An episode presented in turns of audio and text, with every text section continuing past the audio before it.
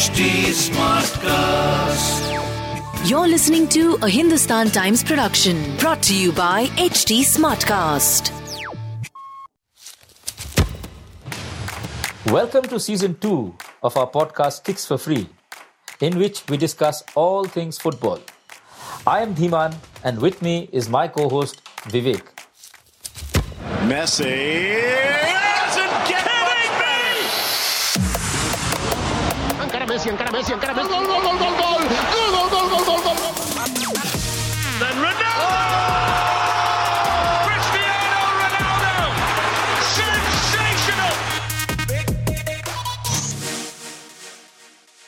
It is Argentina versus France on Sunday night, and at stake is the ultimate prize in football, the FIFA World Cup trophy.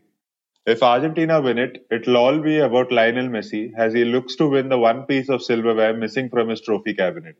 For France, a chance to make history beckons as the first team since Brazil in 1962 to win back-to-back World Cups. Uh, Dhiman, initial thoughts on what promises to be a riveting finale? I'll just add to what you said. Basically, that is, I mean, look at Didier Deschamps. He he could be the first coach ever to have won it twice as a coach and once as a player, and the first coach since Vittorio Pozzo in 1938 to win back-to-back World Cups. It's it's an achievement that is difficult to wrap your head around. Um, okay, that said, uh, initial thoughts: the two most deserving teams are in the final. Uh, two teams which have been tested by different things, uh, by opponents, by injuries, by illness, and they have always found a solution. So it is fitting that Argentina and France are in the final. They have seemed to be the most mature teams. They may not be the best in each and every department, but overall, they have seemed to be the most mature team. They've always had an answer. They can play different ways. Argentina can definitely, and France have been able to bring in one player after the other, and they've all fitted in. I mean, the the, the back line has rarely been the same in all games, and yet they've managed to get the job done. So yeah, I think it's it's the clash between two best teams, two most mature teams, uh, and of course two teams headlined by two incredible stars. Yeah, uh, the game, of course, has many interesting subplots to look forward to. Uh, as you mentioned, the most spoken about being, I guess, the battle between Lionel Messi and Kylian Mbappe. Uh, Dhiman, there seems to be so much riding on this final for both Messi and Mbappe for different reasons, of course. Uh, what do you think? What are the emotions that they'll be going through before a game of this magnitude?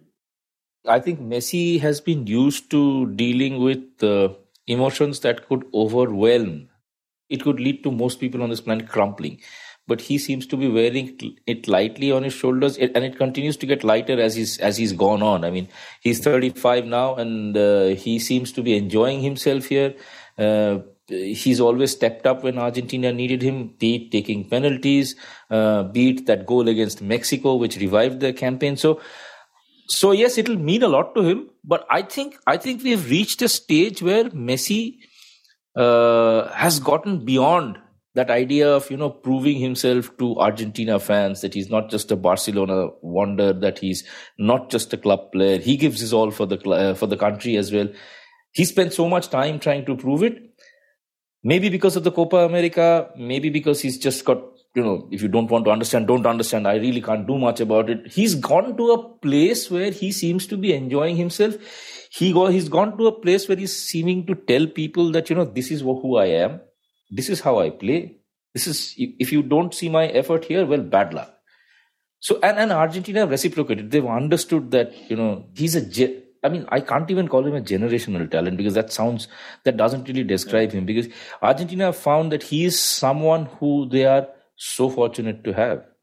For a long time, that wasn't the case. So it's reached a it's reached a happy ground for both Messi and the uh, and the Argentina public. Uh, so I think he's in a happy space. I mean, going into what will be his last World Cup, going into what could be his only chance to win the trophy, like you said, that's been missing from his cabinet. I think he's in the best place possible to uh, do all that. As far as Mbappe, uh, he has the advantage of time on his side. He's already got a record that is phenomenal. He's won it once. He's playing another final. He could be the only player uh, after Pele to win it twice before he turns 24. So there is a lot less riding on Mbappe. Let's put it this way. Uh, in terms of expectation, I mean, France, uh, obviously the, the country would want their team to win, uh, but the, you do not sense that kind of anticipation. You do not sense that kind of, uh, for want of a better word, um, madness uh, around the French team or maybe in France as well, as you see with the Argentines. So for Argentina, it is it is something that um, that seems like you know they they have to win this. France, obviously, I mean, I'm, I'm not trying to suggest that France don't have to win this, but in France, everything around France, like their football team, is a is, is, is a little more balanced. So I would say that Mbappe has a slightly less riding on him. He's already proved whatever he's wanted. Uh, he's already made the final. He's already won it once, uh, and he's 23 years old. So uh, slightly less, but a lot riding on Messi. Having said that, I also think that Messi is at his happiest, which is why he's playing his best now. Right, Dhiman, although there were six goals in the 2018 final, uh, we have seen that finals like these can tend to be cagey affairs. I guess because there's so much riding on it, both teams tend to be cautious. Uh, both 2014 and 2010, for instance, the game was decided in extra time. 2006, it went mm-hmm. to a shootout. Uh, do you think that's how this will pan out too? That it will be cagey it and it might not be the most yeah, of course. free flowing display of, of football? No, it cannot be because there's too much riding on say. And Lionel Scaloni told us uh, he summed it up beautifully yesterday. I think that he said that finals are meant to be won, not played. So the bottom line there being get the job done, hmm. get it done. A scrappy 1-0 win is good enough. Uh, doesn't really matter, and, and, and nobody would complain really, except for neutrals. So um, it is going to be cagey. And both teams play similarly, as Arsene Wenger said yesterday, that, you know, both teams are reactive. So they adapt to what is happening in front of them. And then if they have the ball, they use the speed for counter attack. So both teams have a similar way of uh, approaching the game. Uh, both teams have been solid uh, in, in, in uh, midfield and defense. So it will be a cagey affair. I mean, they'll be, uh, it'll be like two heavyweights boxers trying to, you know, probe each other uh, and then see if there's an obvious weakness somewhere, which they will then try to exploit. So it can be a cagey affair. I mean, finals is, like you said, there's so much riding on it. But, you know, nothing like an early goal to open up a football game. And if that happens, then it becomes a different deal. We saw how Morocco reacted against France when they took in an early goal. That was the Morocco we'd never seen. So an early goal can change equations completely. But otherwise, it should be a, a cautious affair, at least initially, maybe all of first half.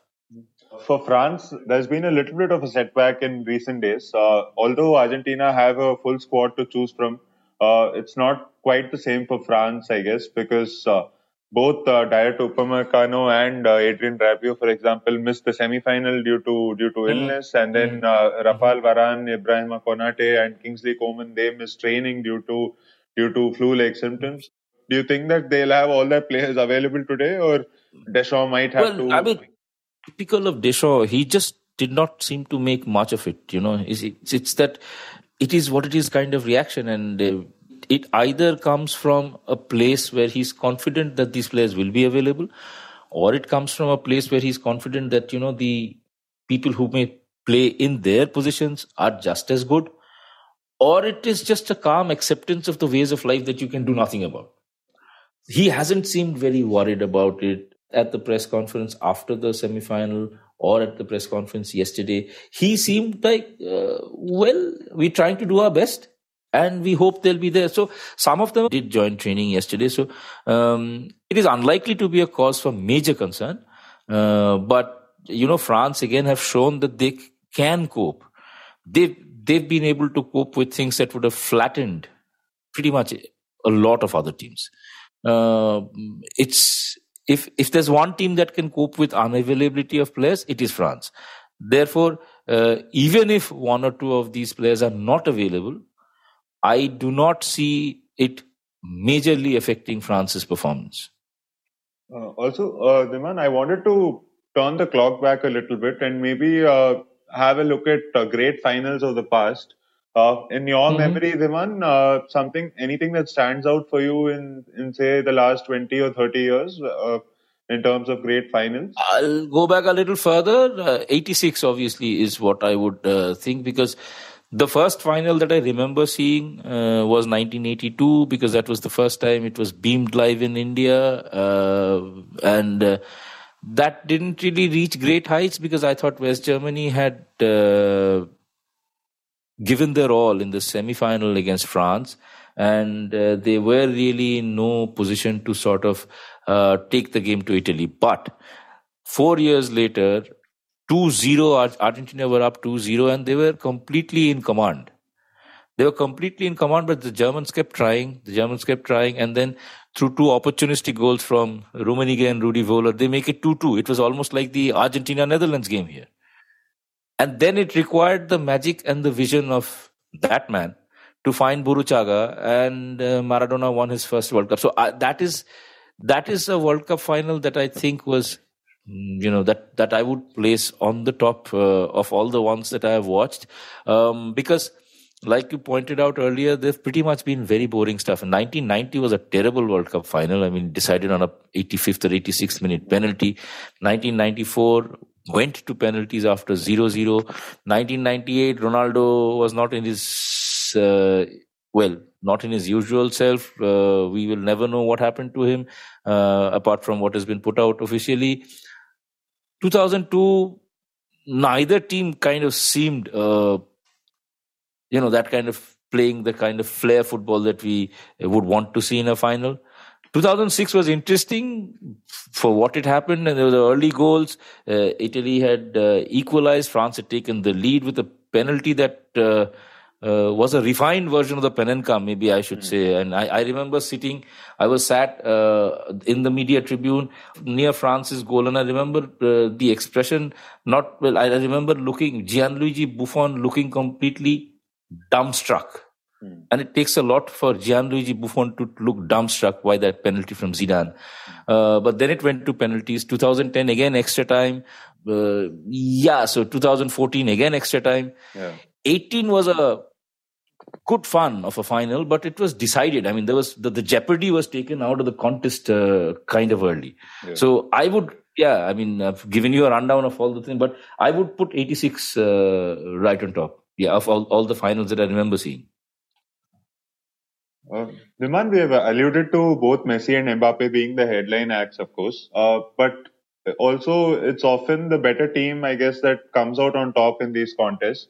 So if you look at Argentina and France, both have had other players also who have stepped up for for Argentina. Of course, Julian Alvarez has played a crucial role, scored some excellent goals so far.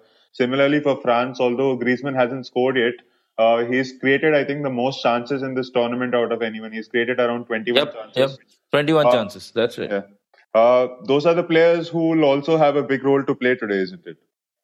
Oh yeah, yeah. Because see, that is what makes these teams so well rounded. I mean, you know, that is that is what makes this uh, a collective performance. Of course, the, you, if you have a player like Messi or if you have a player like Mbappe, uh, you have a player like Neymar, they are going to make a difference. Uh, but football is about the collective, and any team that gets it best wins.